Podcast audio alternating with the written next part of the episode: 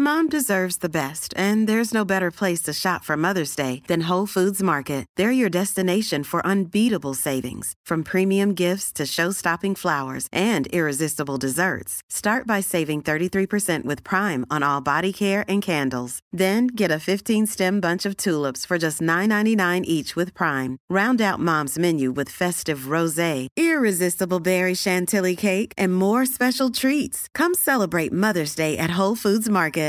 Mother's Day is around the corner. Find the perfect gift for the mom in your life with a stunning piece of jewelry from Blue Nile. From timeless pearls to dazzling gemstones, Blue Nile has something she'll adore. Need it fast? Most items can ship overnight. Plus, enjoy guaranteed free shipping and returns. Don't miss our special Mother's Day deals. Save big on the season's most beautiful trends. For a limited time, get up to 50% off by going to BlueNile.com.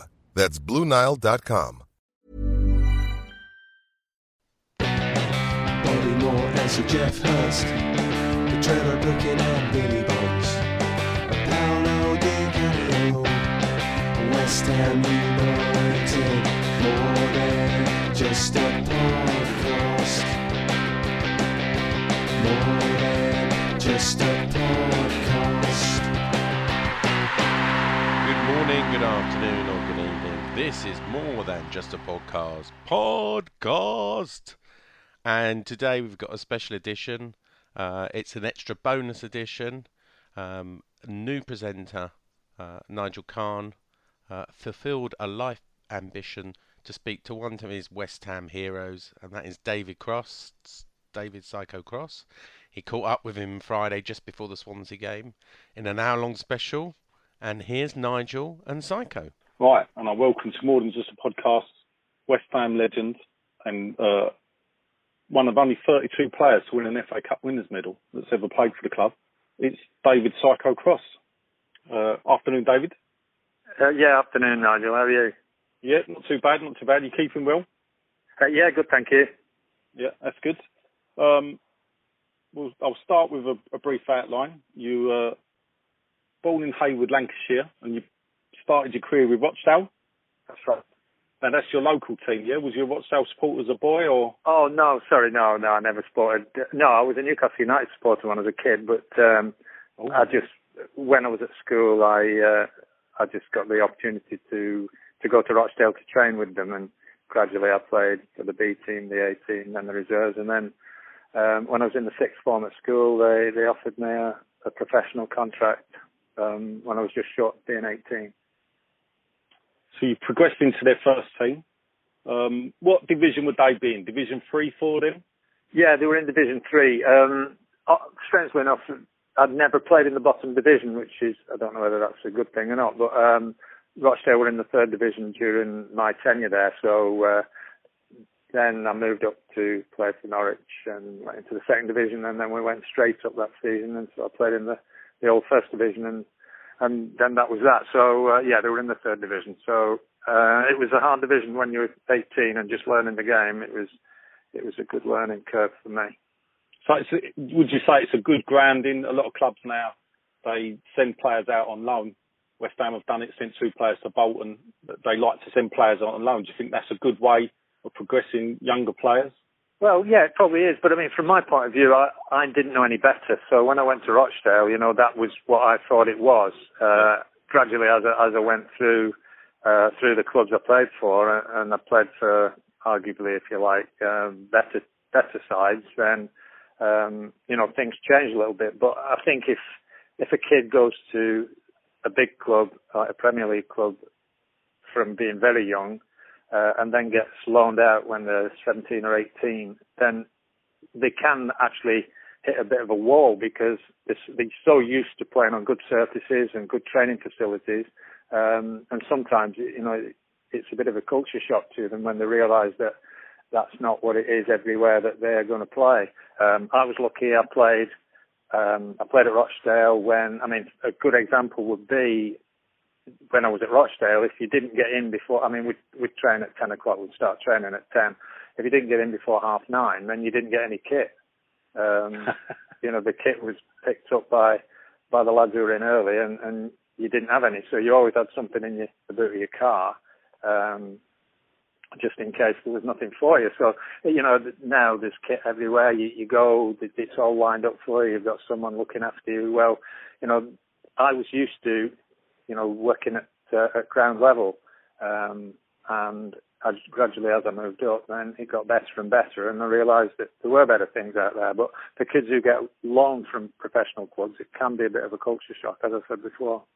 Yeah, yeah. I, I mean, for me personally, I look at the, the, the way the academies are structured with the they played like under 17s, under 18s, 19s, up to under 23, where before there was the reserve football, where the youngsters would mix with the older pros that were coming back from injury. Do you think that's a bit of a something's missing at the moment? Because we do seem to struggle getting youth players.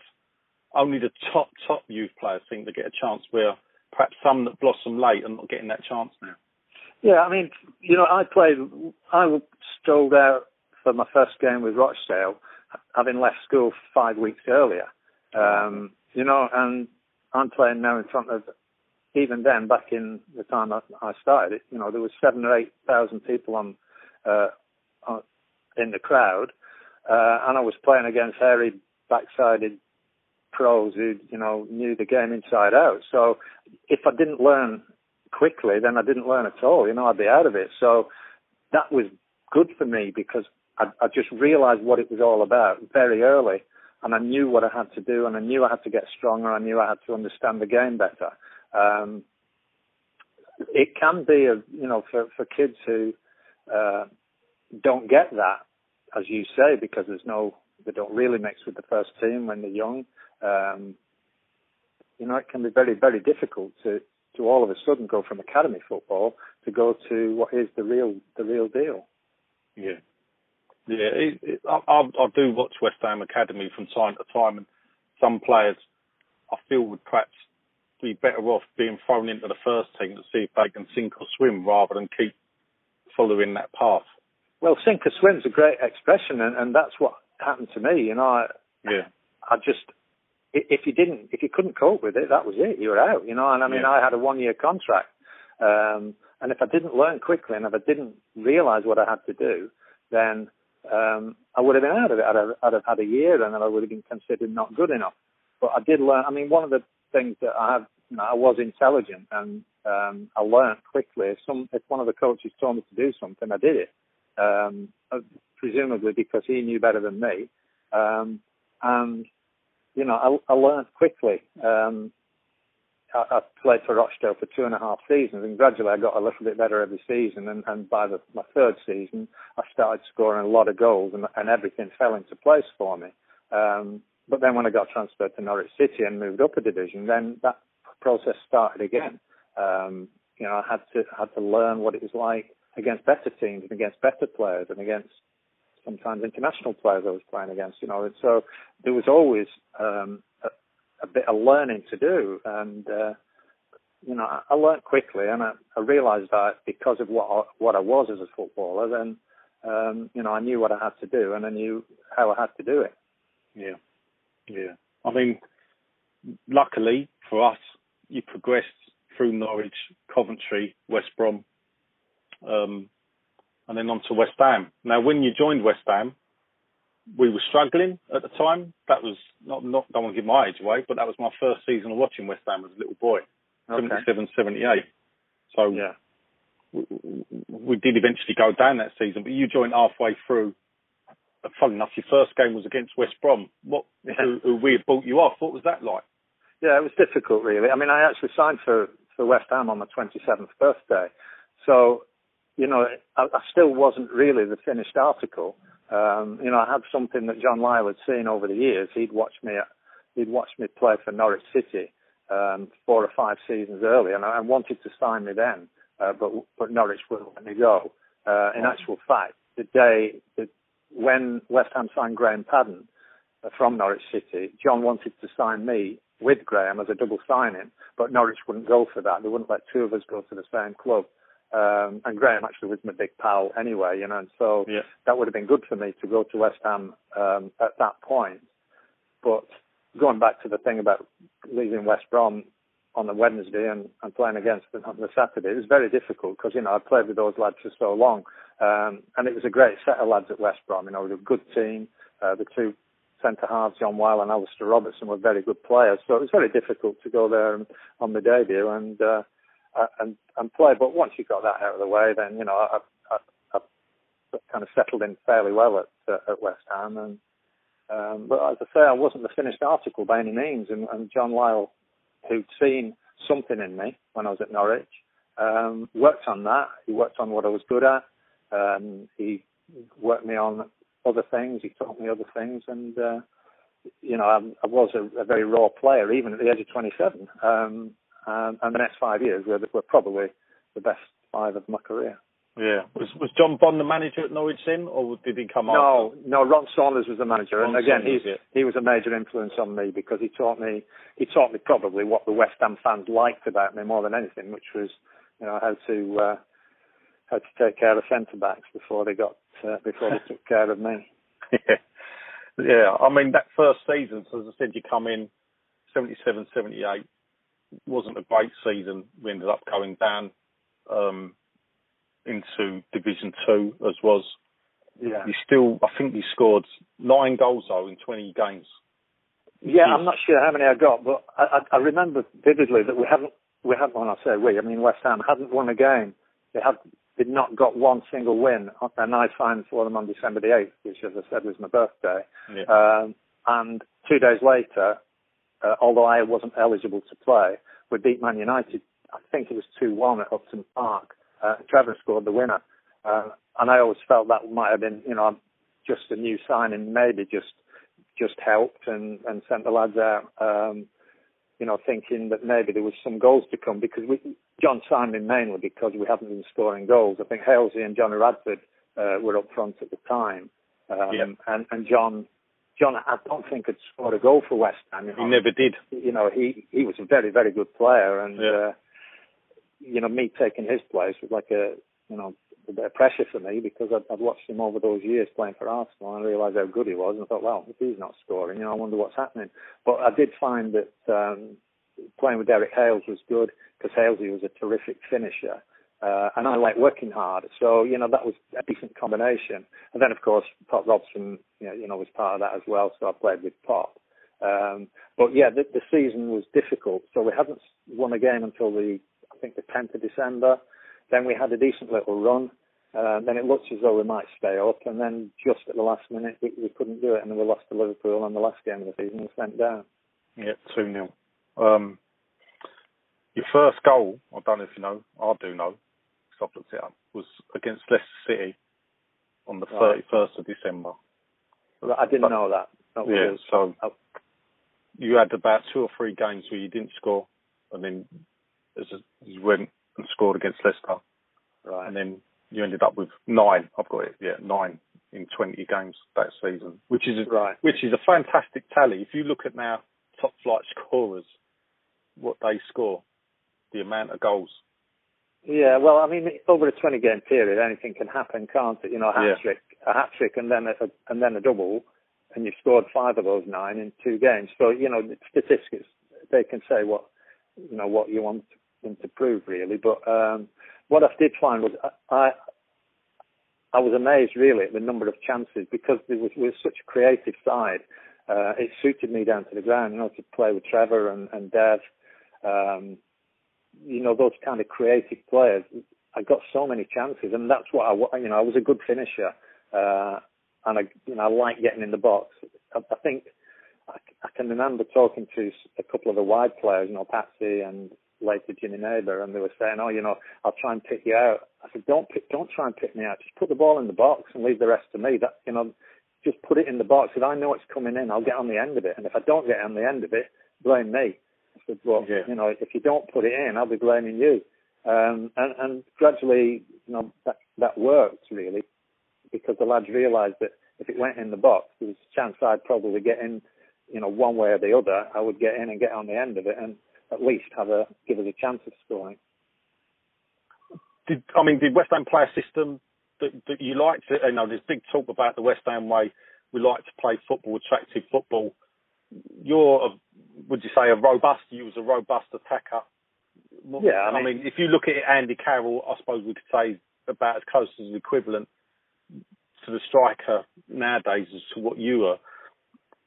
Which people Um, sometimes wonder, Andy Carroll may not fit in with the West Ham way, but you seem to thrive on it. Well, yeah. I mean, we didn't actually play every ball from the back, you know, in, in terms of starting play through the keeper, through the back four, and, and through the pitch. We, I mean, more often than not, Parksy would kick it long, and I'd get on the end of it, and and that's that was good for me because you know it brought me into the game straight away, and you know I like battling against centre back, um, and if I could then knock it down and get us in possession, then the next job was to get uh, to get in the box and, and get on the end of whatever came in, whether it was from a wide player getting a cross in, or whether it was a through ball from the likes of Trevor or, or the, the other midfield players. Yeah, I mean, we went down the, the first season. We we did okay. I felt we held our own, and then 79, 80 um, was perhaps the kickstart with with the FA Cup as, as to a purple patch of two three years. What a lot of people like the glory years for West Ham, right? So let me start again. So yeah, so we went down 77, 78. Um, we started off well, 78, 79. I think we beat Notts County 5-2 in the first game. We were quite up there, but it tailed off towards the end. Then 79, 80, we were again at the top, towards the top, but then we got into the cup run. I mean, what are your memories of the FA Cup run? I'm sure you've been asked this time and time again. Yeah, well, going back to the original point, I mean, we um, we thought we'd go up straight away because we were the, going down meant that John was able to, and this sounds a bit harsh, but he he was able to get rid of the players he wanted to get rid of. And I mean, and it's a cruel world football, you know. But one or two lads, uh, John was able to to move on, uh, and he was able to buy who he wanted to buy to fit those um, those positions. Um, but we felt that mainly we'd kept this decided. And so we thought we'd go up straight away, and we were really disappointed as a group that we didn't go up. You know, it took us three years to to go up. Um, you know, we felt we probably weren't kicking above our weight in, in any shape or form until that last season, which was the one after the FA Cup. Um, Yeah. but, but going back to the cup run, which was the second part of your question, um, it didn't start great for me because I'd injured my knee uh, towards just before Christmas. Um, um, I didn't play until uh, I think it was March, and the first game back was the quarter final of the FA Cup. So, uh, you know, but I remember the cup run because I remember when we were coming back from. I think I'm not sure where we played, but we were on the coach listening to the cup draw on Saturday evening, and we got West Brom away, and uh, you know we all thought, crikey, you know, that's a hard game because West Brom are a good side, um, and really when you when you looking at the cup draw, you want to get home draw, and you feel as though against anybody, if, you get it at home, you've got a chance. Uh, so West Brom away was a very difficult game, and and, and I know that it was Phil Parkes' you know defining game really. He was fantastic that day. I didn't see it. I wasn't there because, as I say, I was injured and, and in a cast. Um, but I was listening to it, and I, listened to all the news reports afterwards. And Parkes, you know, had a fantastic game that day and kept us in it. Then we won the replay, and then I think we drew with Orient. I think. Uh, No, we beat round. Orient. Yeah, we drew Orient, beat them 3 2 at their ground. Ray Stewart Mm. scored twice. Right. Um, but and then um, I- who did we play in the next round after that? Swansea. That's when you came Right, back in. Swansea. Yeah, that was my that was my first game back. Yeah, that's right. Uh, so you know the, the the cup run for me started with the Swansea game, and then you know the quarter. Um, yes, it wasn't the quarter final. Was it? It was the fifth round. Uh, the quarter final was Aston Villa, which was raised uh, penalty in the last couple of minutes. Um, and then the semi final. Um, probably we were lucky to get the draw at, uh, at Aston Villa's ground against Everton. Everton won, you know, bombing us for ages. Brian Kidd was superb for about half an hour, and then him and Ray had a fight, and uh, Kiddo got sent off, and Ray stayed on. So that enabled us really to just regroup a little bit. Stuart Pearson got the equaliser, and uh, then we went to Upton. Uh, sorry, went up to Elland Road, and, and, and we beat we beat them in the replay. So, you know, the, the big thing about the FA Cup run for anyone really, and any professional will tell you that uh, the semi-final is the game to win because it means you're playing at Wembley, and you know, whatever else happens, you've played at Wembley in the cup final. Um, Yeah. We probably never truly thought we would beat Arsenal. Um, you know, we were a second division side. They were going really well in, in the top division, but I think we just had a slight advantage because of the the nature of their semi-finals. Because I think they played about four times against Liverpool, didn't they? And They did, uh, yeah. and I think that you know that would probably take the edge off them a little bit because you know those games must have drained them. And they were in the Cup Winners' Cup final as well. Yeah, the next week, weren't they? Yeah, that's right. Um, so yeah, it was a fantastic experience for me. I mean, if you ask any young player what their ambition would be, I think most would say that you know to play in the FA Cup final would be the height of their ambition. And and if you listen carefully to that, you know they don't say to win the FA Cup. Usually it's to say you played in the cup final. So to play in the cup final and walk out there at Wembley was a you know a marvelous experience. To to win it was almost an icing on the cake and really a bonus for me. Um, you know, I just wanted to be able to say I've played in the cup final. Never really dreamt that we would win it until about 15 minutes from time when I, that, that's when I started panicking because uh, you know that's when it becomes difficult when you realise you've got something to lose because we were one 0 up. Yeah. I mean, John's tactics on the day, were they different to what we had normally done? Because there's talk that he withdrew Pearson into a deeper role, left you sort of isolated on your own a bit, but it meant we weren't overrun. Is Oh. it something that they worked on or? Oh Christ, no! I, I didn't know we were going to do that till 15 minutes before the kickoff. Um, we'd worked all we were 4-4-2, uh, 4-4-2 team, and, and Yeah. we worked on 4-4-2 all that week. And then at, at a set quarter to three, John took me aside and said, "I'm going to play up front on your own and join, dropping Stuart back into midfield. Uh, we think that'll just bamboozle Arsenal for a little while."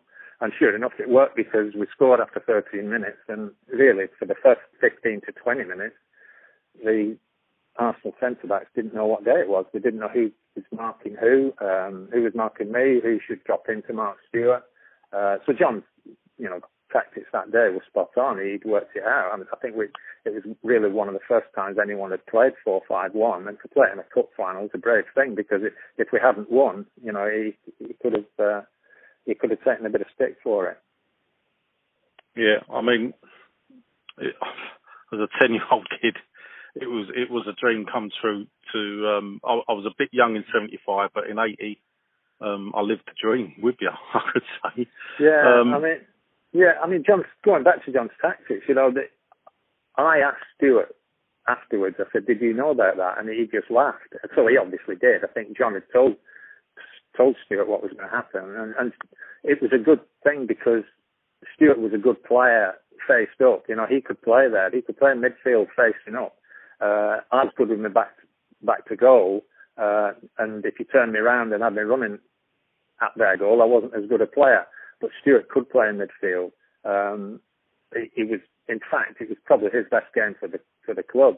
Um, You know, he was he, he was big.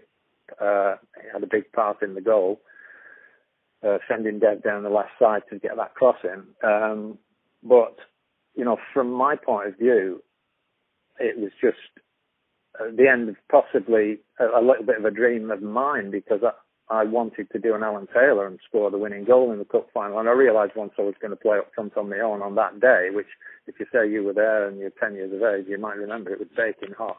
And Yeah. I just realised that I probably wasn't going to get many chances to score. Uh, and that was just going to do the donkey work up front. But, you know, I played in the, I was playing in the cup final and I wasn't going to argue with that. Um, and to win the cup and have an FA Cup winners medal means everything, you know, was worthwhile for me. Yeah, and and of course it was the catalyst for the next season, where we not only had Europe, but we also had the promotion to push because we wanted to get back up to the top division. Um, everybody confident going in. I think we signed Paul Goddard that season after the cup final um, to play up front with you. Was- Yeah. was- did you get on well with Paul? Was it a yeah, good I mean, Paul, Paul was a different type of player to one I played against. I mean, it's, Paul was very, uh, very good touch player and good finisher. uh, neat and tidy. He, he didn't have a lot of stamina. So again, that worked well for me because I loved doing the hard work, you know, because I just went out and I knew, I knew my limitations, Nigel. Um, yeah. and I knew that if I worked hard, then the rest of the lads would appreciate that. Um, and if Sarge could do his little bits and pieces of magic in there, just playing off me, and I could win it and get it to him, or get it to Trevor, or get it to Dev. Um, and then again, I, you know, I was always going to do, I was always going to get on the end of stuff in the box. Um, so it suited me to play with with Sarge because you know you have a smash and grab kind of combination there, don't you? You know, you, you'd never get two players alike doing particularly well up front. You know, you couldn't have two Paul Goddards playing together. Yeah. You probably couldn't have two David Crosses playing together, you know, because it wouldn't work. But um, the combination was a good one. And obviously John, John signed Paul with that in mind to play off me, let me do all the battering around and, and running about and, and Paul could, uh, could do the clever stuff. So it, it, it was a good combination. And I think we, you know, between us, well, I, I got, I know how many goals I got that year, and I think Paul wasn't too far short of me.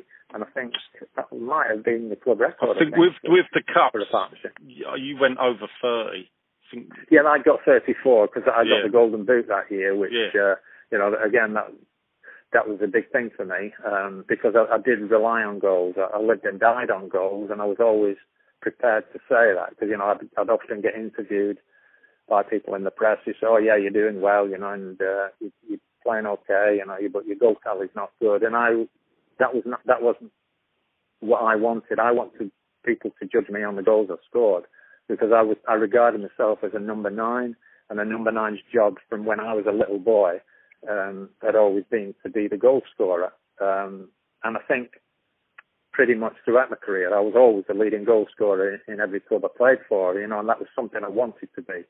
So if anyone asked me, you know, the team's doing well and you're not scoring, but you're making it for other people, that was no good to me. I didn't want to hear that. I, I, I had to score goals.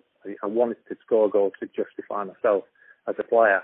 Um, and I remember always talking to Stuart Pearson, and we great, we were great pals, Stuart and I, I still are. I mean, I see he lives up in Manchester the same as I do. Um, and Stuart would often say, you know, oh, I don't care who's scoring goals, just as long as the team wins.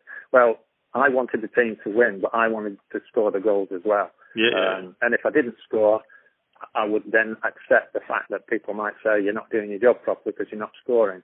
Um, because I wanted to take all the praise when I did score. So, um, yeah, it was a good partnership, Sarge and I. We got a lot of goals that season, and and sure, so we should have done, to be fair, because we were playing in the second tier of, of English football. You know, we were we were better than that. We should have done better in the seasons, you know, the couple of seasons before. We should have gone up earlier than we did.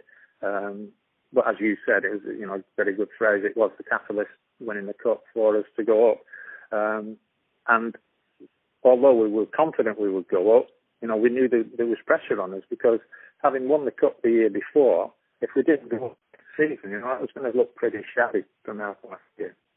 Yeah, I mean, it was. um Well, it remains the record for two points for a win in that division. So Right, I didn't know that. I think we only lost the home game against Luton, the first game at home, and then we never lost another home game. Um, I, I didn't. I wasn't aware of that. I just yeah, it was. It was just. It, it was almost a perfect season. We got to the cup, League Cup final. yes, Um, of course, yeah. You scored a great goal at the Boleyn against Spurs. Oh yeah, that one I chipped at the far post. And, Yeah. yeah. it was a bit. Yeah, yeah, it was one of those things. Everyone was it a cross or that. was it a shot? Well, everyone asked me that, and um, I mean, as, as we'd worked on the fact that um, the goal, the Spurs goalkeeper Barry Daines that day, Yeah. John Lyall had watched him play, and he said he comes off his line an awful lot. So he told us both, you know, myself and Sarge. I think Sarge played that day, um, but he, he mentioned to all of us, you know, he said, look, Daines comes off his line. He's off, he's off his line an awful lot. You, maybe you can you can chip him at some stage. Uh, just be aware of that. Um, and I, I remember playing the ball through for Trevor, and Trevor, I think Trevor's shot or attempt on goal was saved by Daines, and it was pushed out wide. And I got on the end of it, and that was what was in my mind to just try and chip it because I knew he'd come off his line almost to the edge of his box to to confront Trevor. Um, and you know, I just thought, well, if I can chip this towards the far post, I've got a chance it'll either drift in or um, one of their defenders might be chasing back and might knock it in as an own goal, or one of our lads might get on the end of it and, and head it in. But as it happens, the chip that I put to the far post drifted in, and, and the goal was down to me. So, you know, I can't honestly say I, I'm, I thought I'd leathered it in from, from such a wide distance score, but I just took the opportunity to say, well, there's no goalkeeper in there at the moment. If I can just chip it over to the far post, who knows what will happen? And, and luckily for me, it went in. And it, and it sort of highlights as well the, the work that John Lyall used to do. As you say now, John Lyall had obviously had Spurs looked at to gave gave you the information Well, which yeah, you then used. Yeah, I mean, now, I I mean, for the last seven years, I worked for Blackburn Rovers doing the opposition analysis. So that was Yeah. my job, was to go out and work things like that out. But back in those days, you didn't have anyone doing that job. But John worked that out for himself. John went to watch Spurs himself. Didn't send anyone. He didn't send Eddie Bailey or anyone else. He, he went himself and spotted that and just, you know, it's just one of those little things that, you know, what's that phrase they use? You know, a game of inches, isn't it? You know, those little bits and pieces Yeah. uh, uh, you know, just help and, you know, it might just be that 10% or even 5 Mom deserves the best, and there's no better place to shop for Mother's Day than Whole Foods Market. They're your destination for unbeatable savings, from premium gifts to show-stopping flowers and irresistible desserts. Start by saving 33% with Prime on all body care and candles. Then get a 15-stem bunch of tulips for just $9.99 each with Prime. Round out Mom's menu with festive rosé, irresistible berry chantilly cake, and more special treats. Come celebrate Mother's Day at Whole Foods Market. Imagine the softest sheets you've ever felt. Now imagine them getting even softer over time. That's what you'll feel with Bowl and Branch's organic cotton sheets. In a recent customer survey, 96% replied that Bowl and Branch sheets get softer with every wash. Start getting your best night's sleep in these sheets that get softer and softer for years to come. Try their sheets with a 30-night guarantee. Plus, get 15% off your first order at bowlandbranch.com. Code BUTTERY. Exclusions apply. See site for details. There's never been a faster or easier way to start your weight loss journey than with PlushCare. PlushCare accepts most insurance plans and gives you online access to board-certified physicians who can prescribe FDA-approved weight loss medications like Wegovy and Zepbound for those who qualify. Take charge of your health and speak with a board-certified physician about a weight loss plan that's right for you. Get started today at plushcare.com slash weight loss. That's plushcare.com slash weight loss. plushcare.com slash weight loss. um, a bit of knowledge just helps you, and it helped us that day because as soon as that ball broke wide and I knew Daines had come out to the edge of his box, I knew that he was going to be running back 18 yards, and, and you know it wasn't going to be easy for him to pick to pick out a, a, a chip that I put in. Um, so yeah, I mean John John was a marvelous coach, really well ahead of his time. After we beat Spurs, you- uh, semi-final, two-legged against an old team of yours, Coventry. Yeah, 3 2 down from the first leg. Boleyn was rocking for the second game. Do you remember much about that game? We won it 2 0. I thought we were we were three two. I thought we No, we were 3 2 down. I think. Um, one day, I think it was David Thompson scored twice for Coventry and once for West Ham. Um, yeah. we we were definitely thought- three two down. we went. I didn't think we were down. I thought we were. I thought we were ahead when we went to brought them back to Upton Park. No, because Jimmy Neighbour, I don't know if you Yeah. remember, I'll tell you. Jimmy No, Jimmy got the Jimmy got the winner because I, I nodded that down to him and Jimmy scored from that. So it. that was the winner. I remember that. that was like literally the last kick of the game. It, Right. it was it was that close to the or um or going to extra time, Right. um, which wouldn't have pleased my mum because I'd have been home late. Um, yeah. yeah. all night. So now we go to Wembley, League Cup final. Sammy Lee, offside or not? Yeah, undoubtedly offside. I mean, we we couldn't believe that the goal was able to stand because Sammy, when um, Alan Kennedy took the shot, I mean, Sammy actually had to duck his head down so the ball could go over him. So you know, to say he wasn't interfering with play was was ridiculous, really. And Clive Thomas was such, we, we, you know, he's such a stubborn man, Clive. you know, once he'd given the goal, nothing was going to change. And I know John got in a bit of trouble because he he got called up before the FA for the comments he made to Clive. Um, yeah. But I think the words he said was, "I feel cheated." Um, well, that's what I told that he said. um, um, yeah, I think we've got John off the hook there. Um, All right. yeah, he he was in a bit of trouble, and there was a lot of words with cheat in in them in that conversation. But John did actually say, "I feel cheated," and I I because they've got a photograph of me right next to John and Clive Thomas listening to it. They asked the FA board or the disciplinary thing asked me what John had said, and they said was, did he say, "I feel I've been cheated"? And he did say that, and I, he did, but I did also say, yeah, that's all he said. So uh, Oh. we got John off that one.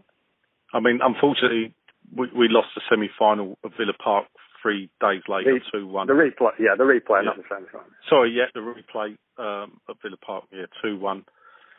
Um, but Liverpool, champions of Europe that season. Um, if you're going to lose to a team, we we were proud in, in the way we acquitted ourselves. Um, yeah, yeah. From my point of view, the, the the replay was probably the worst game I'd played. I'd I um I'd been I hadn't been well that day. I'd had a, a really bad ear infection, and I really probably shouldn't have played. But because it was a replay of a cup final, I, I was probably too selfish, and I didn't mention it to the physio. I didn't mention, tell Rob, and I didn't tell John how ill I felt. Um, and I just, I didn't carry my weight. I mean, I, I, I apologised to the lads after the game because I just, I, it was really the worst game I'd, I'd played for the club. I was just nowhere near. I, I, I couldn't concentrate when I was out there. Um, it was just so difficult. And I knew as soon as I was out there that I should have, I should have coughed to the medical staff and said I, sh- I shouldn't play. Um, so it was a big disappointment to me, and I felt fairly responsible for the fact that that we lost because I just didn't pull my weight at all. Um, and you know that was that was a big mistake I made. Um, so if I'd have been anything like, you know, we might have won that game, or I'd certainly done a little bit better. So Yeah. it's a big blot on my career at West Ham that one, and I apologise mainly to John, but uh, you know, in fact, John gave me a bollocking afterwards because all of the lads went to the fans and, and clapped the fans Yep. and almost to say thanks very much for coming and sorry we've lost. And I went straight up the tunnel. Uh, John said, "Why did you do that?" And I said, "John, I couldn't face the fans after the way I played. I couldn't go and apologize. Uh, couldn't go and, and applaud them. I, I, I said I just felt so bad about how I played." And John accepted that. He said, "You know, in, in future, he said you really should, with a team, you should go up. All eleven of us should should go to the fans." And I Yeah. said, I, "I just felt I couldn't." I said, "I didn't. I didn't pitch my weight in into that game at all." And uh, I said, "I was so disappointed in what I, how I played that I just couldn't face, uh, you know." applauding the fans so he did give me a bit of a rocket but he did accept why I'd done it Well, I, you know, personally, I'm sure the fans have never ever would hold anything against you uh, in in that regard. So I think we're we're, we're good no, there. but, but it's something that I learned. It, it- you know, Yeah, it's like I was, I was, 30, pride. I was 30 years of age. I was 30 years of age, and, and they say you learn something every every game, and that was one thing I learned that if I wasn't if I wasn't fit and I wasn't going to be able to play up to, well, I mean to say 100% ridiculous because you were never 100%. You were always something like 85 uh, percent upwards when you played. You know, there's always something wrong with you.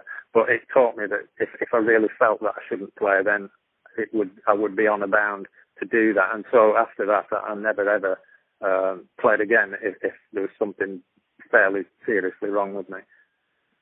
I I mean, only looking at the stats, you never seem to have a big injury problem during your time at West Ham. It seems you played the high high thirties, forty games a season, even fifty uh, in in that 80, 81. I think West Ham played sixty games that season. You played in over fifty of them. So Yeah, yeah, it, it, it is true. But you know, we we were very working class, Nigel, in, in terms of we thought we should go on. It, you know, yeah, if you got a bit of a niggle, you played because if you didn't play, you, you, your money wasn't as good. You know, I was on appearance money and bonuses, the same as probably a lot of the other lads. Um, and my wage could double if I played uh, you know, from the basic, my wage could double if I was in the team and we won. That could double my my money that week, you know. So and that was a big difference um, in in what the pay packet could be. So we wanted to play. We wanted to play. So you would play with the odd niggle. Um, and it really, it was, you're right. I, I did play a lot of games over the five seasons. I think I played 230 games in five seasons, something like that. So, you know, that, that, that's a fair ratio. Um, and it was only afterwards I, that, um, I did get injuries. Um, I had an injury when I went to Man City and I, I had a couple of illnesses, um, that cost me when I was uh, playing for West Bromwich Albion when I came back second from America. Um, and then I had an injury when I played for Bolton to finish my career because I uh, fractured my skull, um, and that actually knocked the stuffing out of me. You know, if any any West Ham uh, fan had watched me play after that injury, they wouldn't have thought it was the same player because it just really knocked the stuffing out of me completely. Well, just you know, you played 223 games for West Ham, scoring 97 goals. So that's uh, right. in four and a half seasons. I mean, yeah. that that is um, that is impressive. I mean, if, if I compare yeah. that to Di Canio, one of my favourite all-time players, who's probably at West Ham four and a half seasons, I, I bet his stats don't tally up. I think he only got about 50 goals. So right, yeah. Well, it goes back to what I said earlier on. You know, I, I, I regarded myself as as a goal scorer. People now ask me, "So I used to play football, didn't you? What position are you?" I used to. I was. I, I say, oh, I'm a goal. I was a goal scorer. That was my job. So I did the you know I, I lived and died on goals. I, I know I made no bones about that. I uh, I felt that was the job. You know, number nine. When I was a very young player at, at Rochdale, and I'd never played up front. This might surprise you, but until I became a professional footballer for Rochdale, I'd never played up front. I'd never been a striker. I was always a right winger. Um, and the first time I was picked to play for Rochdale, I asked a mate of mine called Bobby Downes, who, who played for Watford for a long time, uh, and and I said I don't know what to do. I don't know how to play up front. He said wherever the ball is on the pitch, whoever's got the ball, he said make sure they can hit you with it. Wherever you are, whether it's a fullback 50 yards away or whether it's a midfield player five yards away, make sure they can get it to you. And when you and when it comes to you, hold the ball up, give it back to one of us, and then get into the box and get on the end of it. Um, and that was what I did really for 20 years. That was how it, it sounds simplistic, but it was um, that was really what I did for the for, for the 19, 20 seasons I played. Um, and the biggest part of it was getting on the end of stuff and, and scoring goals because once you do that, you're always going to have a chance of getting a contract at the end of the season, either with your club or if they throw you out, with another club who looks at your goal record and says, "Oh, we'll take him." I mean, no one can argue you was a goal scorer. I mean, that takes us on now. We've uh, got promoted. Spurs signed Ray Clemence. His own debut, I believe, is against West Ham. You score four goals that night. Yeah, it, it was uh, just one of those days for me. It was um, your best night as a West Ham player. Well, I think I think it would have to be in. I mean, I pro- probably played better games for the club than that, but the implications of what I did that day are still reverberating now. I mean, it, when it comes to uh, you know the anniversary of that game, or whenever we play Tottenham, you know, still people on Twitter and Facebook and stuff still come on about those four goals. So it, it has helped me to kind of um, etch a bit something into the folklore of West Ham because you know to, to score to score a winning goal against Tottenham is you know it's like uh, diamonds from heaven, isn't it, for a West Ham? It, it, it, it invokes legendary status. yeah, look, score four was it's just it was one of those things. I mean, it could have been Paul Goddard who got all four that day. It just happened to be me, but um, it, yeah, it was it, it was a good day for me. Good day for the club because we'd just come up. We'd drawn at home to Brighton in the first game of the season on the yeah. Saturday, which was a bit disappointing. And then to go to Tottenham, and I think then went to Sunderland on the Saturday. Um, you know, we're looking at drawing with at home with Brighton and not getting two points. So would it be three then? It's probably three. Three. It was the first season of three points. Yeah, that's right. So, um, you know, we, we're then looking on the Sunday and Monday thinking, wow, we've got two away games, one at White Hart Lane and one at Sunderland at Roker Park. Um, what we're going to get from them, as it happens, I think we, we won both games. I'm fairly sure, I mean, no, we beat Tottenham. I'm fairly sure we beat Sunderland as well. Um, so it was just a great start for us to get that platform to say, well, you know, we've got we're two games in now on Wednesday morning after we beat Tottenham the night before, and we've now got four points. You know, so it was a good platform for us, and it gave us a bit of self belief.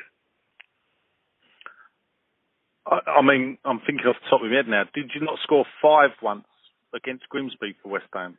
Uh, no, I got four. That Oh, we four. scored five. That was the day we got. Right. That was the day we cemented um, re- uh, promotion Right, up at yeah. uh, up at Grimsby. Um, I know we won five one, so you got. we won five one. I got four. Yeah. Um, and, and funnily enough, you, that day people asked me, funnily enough, about the the match ball for the Tottenham game. Said, "Have you still got it?" And I actually gave it to Phil because after the Grimsby game, when I got all four goals and I walked away with the ball, and Phil said, "I'll never get one of them." I said, "What do you mean?" He said, "Well, you." He said, "I'll never get." He said, "However well I play," he said, "and save as many shots as I possibly can," he said, "I'll never get a match ball." He said, "It's always you goal scorers who get the match ball for getting a hat trick." So I said, "Next time I get a hat trick, Phil, I'll give you the ball." And that was the Tottenham game. It was only about four games later, actually. Um, Yeah. Because you know we had the summer. It was towards the end. The Grimsby game was the, the end of one season, and It was the April, yeah.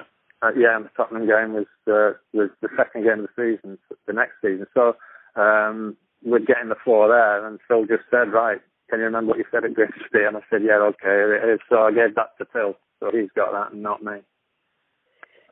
I mean, that was to be your last season with West Ham before you, you left us to go to Man City.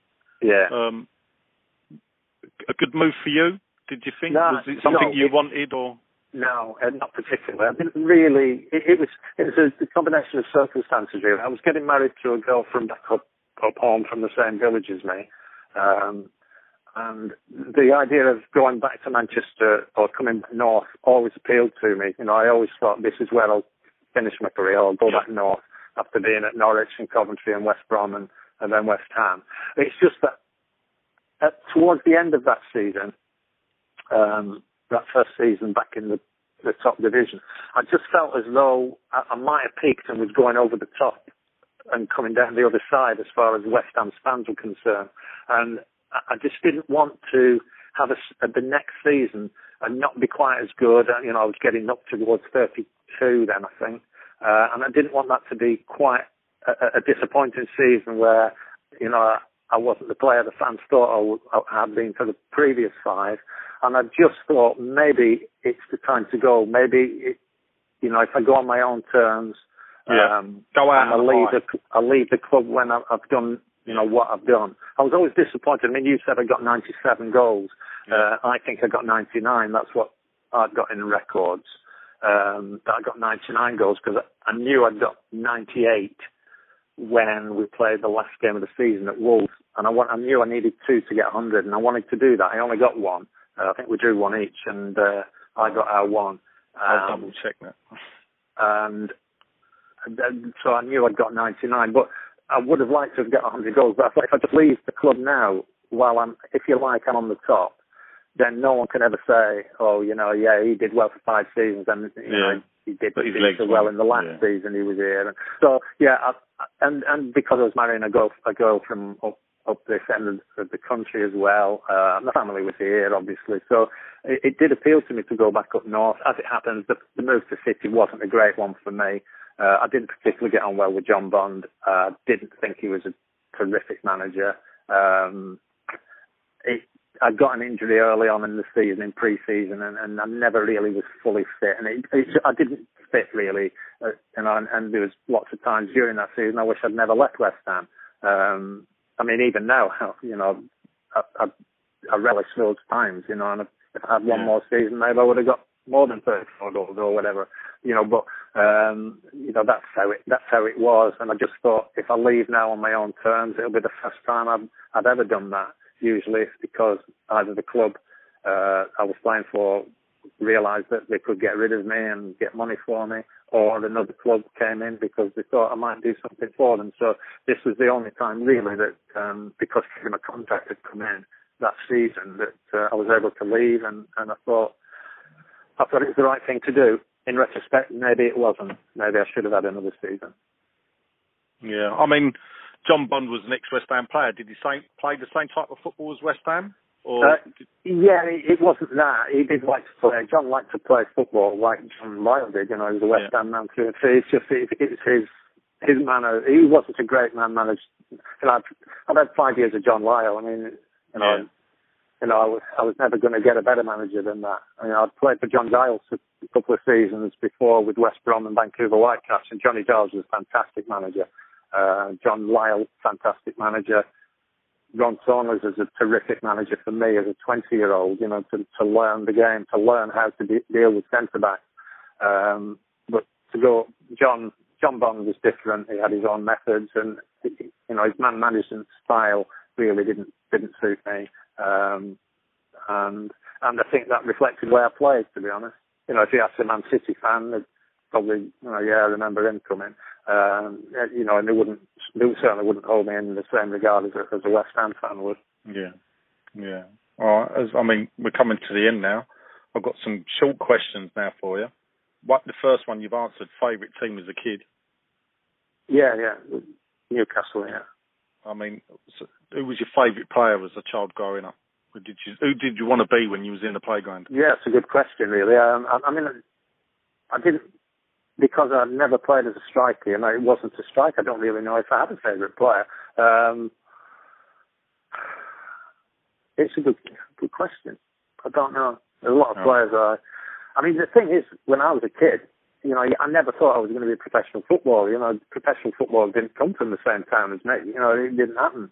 Yeah. Um, and I just every, and of course you remember Nigel that in those days you, there'd only be one game a season on television, which would be a, the FA Yeah. Cup final, and that's all you watched. So you know, you ju- I just relish football, and and if there's any football I wanted to watch it, you know, if I could go to a football match, I would go and watch a football match. Um, so I didn't really have any favourite players at all, and when I when I started be you know became a professional, then I started realizing, um, you know, that watching watching strikers, watching people like Allan Clarke at Leeds, Denis Law, how Denis Law play, Wyn Davies at Newcastle, you know, the big Welsh lad who was good in the Yeah. air, um, and the one I would probably have thought would be the person I, I might have become would been I don't know if you remember the lad who played up front with Clarke at Leeds called Mick Jones. You know, he just he worked and worked and got goals and and you know did all the donkey work and and in the end I kind of thought that's probably where I'm going to be. Um, you know, his work rate was fantastic, and I always just thought that whatever happens, if your work rate is good and you try and try and try, even if you crap on that particular day, then the fans might forgive you. Yeah. Okay. Um, moving on. You may want to answer this. You may not. Best player you played with at West Ham? Oh, Christ. Um,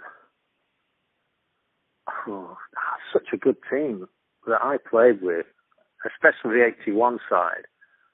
Um, I mean, what do you like best, ice cream or an Indian meal? You know, Yeah, I, I, I've I wrote it down and I'm thinking because I know some professional. It's hard to pick one out. Sometimes they can go, yes, this man. I've heard it asked before where players said, oh, this man, and a, a lot have gone too many to choose from. Yeah, well, I mean, look, Phil Parkes probably was the, the the final piece in the jigsaw for us at West Ham. Yeah. You know, with all respect to Mervyn and, and Bobby Ferguson, we had a top class, probably a world class goalkeeper for you know, which was great. You know, he kept us in so many games. Um, Billy Bonds, how can you, you know, like, dismiss Billy Bonds if you're saying, you know, I'd rather have another player than, than Billy Bonds with what he did and what he had. Because again, there you've got a player, Billy, who made the most of everything he had, really, didn't he? You know, he wasn't Yeah. a Trevor Brooking, he wasn't an Alan Devonshire, uh, but he, you know what you're going to get with Bill, and you got it every week. Then you've got Trevor Brooking, probably the probably the best player if you if I, had- you had to pin me down. Uh, but then again, how do you compare him with Alan Devonshire, who you know was so good and you know was really a revelation for coming as a five thousand pound signing from a non-league club. So I think those four players, um, would probably be in my top four, and I'd have to pick one of them. And if I did have to pick one, and you pin me down, it would probably be Trevor. Trevor, yeah, okay. Um, was there any players coming through when you was at West Ham as a youth that you thought he will make it? Well, Ollie, Ollie, obviously, you know, getting into the cup final team yeah. at the age of 17, um, you know, I always thought um, he would have a good chance. Um, I'm trying to think who was there and thereabouts when I was there. I mean, Nicky Morgan, I, I thought Nicky might have had a chance. Uh, old-fashioned centre forward, probably a bit like myself. Um, there's a young boy called George Cowie who who Yeah, never Scottish really lad. Scottish boy, yeah, who never really fulfilled all of his potential. Um, and the one who, funnily enough, we did really like as, as a group of lads who we all thought, oh, this kid's good, uh, and he's got a chance. John never really gave this kid a chance, and he made the best of his career at other clubs, and that was Ray Houghton. Yes. He You played know, one look- game for West Ham. Yeah, and I think that was at Arsenal, I remember. Yeah, it was. Um, and I can remember Ray making his debut that day, and we lost. Uh, and I don't think John must have fancied him um, as a player, and uh, we all thought he had a chance. And you know, it wasn't a surprise when he. To think where he went. Did he go to Fulham but first? he went to Fulham. He went Fulham to Fulham first before Yeah. Oxford. I mean, but if you look at the players in front of him, well, Yeah, that's Brooking, the point. Yeah. you know, Devonshire, Pike, Yeah, yeah. Allen. Yeah, yeah, yeah. It's a fair point, Nigel. Um, but to only play one game for West Ham, you know, and, and then do what he did, Fulham, Oxford, yeah, and then Liverpool. You know, um, I, I always thought Ray had a chance, and, and obviously, you know, subsequently his career with his uh, with the caps he got for the Republic. Um, and his career at Liverpool, you know, speak for themselves. So I think Ray would be the one I always thought had a bit of a chance, and, and sure enough, it did. right. And the um, last question: the best strike partner at West Ham you played Oh, with? crikey, now, now I- off the top of my head, I wrote down three. I wrote Well, I Pop played Robson, with Stuart Pearson, Paul Goddard. right. I mean, know, as far as the finish is concerned, you know, you couldn't dismiss Derek Hales, although he's only played for half of one season with Yeah. Derek. But he was a marvellous finisher. Uh, I mean, there's a lot of things he didn't have in his game, but he's a fantastic finisher. So cool in front of goal. Pop was one of my because I was a Newcastle United fan. Pop was one of my boyhood heroes. Uh, Yeah. So to play alongside him was was um, was good and also interesting for me because I learnt so much from him about how West Ham played. Uh, I learnt loads of things about what Trevor was going to do with the ball at any given time, and I learnt that off Pop just by watching him, watching his movement when I played with him. Um, and I got a lot of goals from Trevor's passes because of that, because I learnt and I spotted what Pop did in particular situations. And once Pop had left, I started doing that, and the ball all of a sudden came to make my feet five yards out and I'd score. Yeah. Um, so Pop was a fantastic learning thing for me. Um, Stuart Pearson, you know, probably his best years were at, were at Manchester United. I don't even Stuart wouldn't wouldn't disagree with that. Um, but that cup final, you know, that was his best game. And then Sarge, the, the situation we had with that second division season when we got like, like 50 odd goals between us, um, it's very difficult, very difficult to to pin one down. If I had to say who was the best player I played with, I would think it would be Pop Robson. Pop Robson. Right. All right, David. Well, I can only thank you for my childhood. watching, I was lucky enough, as I say, I started watching West Ham 1977, 78 season. Um, so your formative years are the ones you, you always look back fondly, and, and you were one of the stars of them. Um, Well, oh, one one last question. Um, Yeah. On on photographs as the team come out, did you always walk out the same way? Because it seems I think you always stood behind Billy Bonds. Yeah, I always went to. I always wanted to go out second. That was one of my few superstitions. I always wanted to go out behind Bill. Um, um, I don't know why really. Perhaps I did it one day and I got goals, and I thought that, um, or maybe I was just felt uh, conscious of the fact that if you had a, games were televised, when the captain came out with the ball, you always might get on television and you, your family, it worked. your friends and family might see you on Saturday night on Match of the Day. Uh, I don't know really. I don't know why it happened, but yeah, I always wanted to come out second, uh, and I usually did. I think I did in the cup final. Um, but uh, yeah, yeah.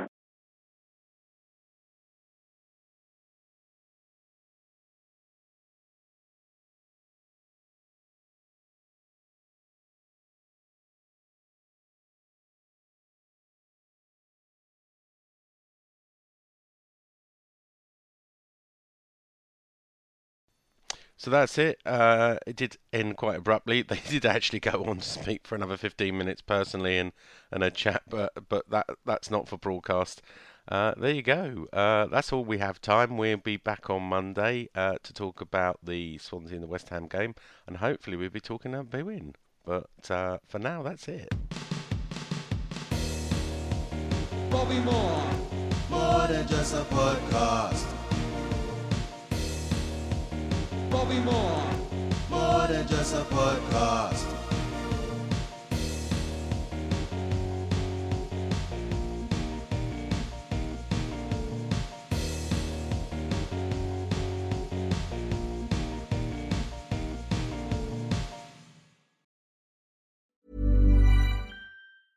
Mom deserves the best, and there's no better place to shop for Mother's Day than Whole Foods Market. They're your destination for unbeatable savings, from premium gifts to show-stopping flowers and irresistible desserts. Start by saving 33% with Prime on all body care and candles. Then get a 15-stem bunch of tulips for just $9.99 each with Prime. Round out Mom's menu with festive rosé, irresistible berry chantilly cake, and more special treats. Come celebrate Mother's Day at Whole Foods Market.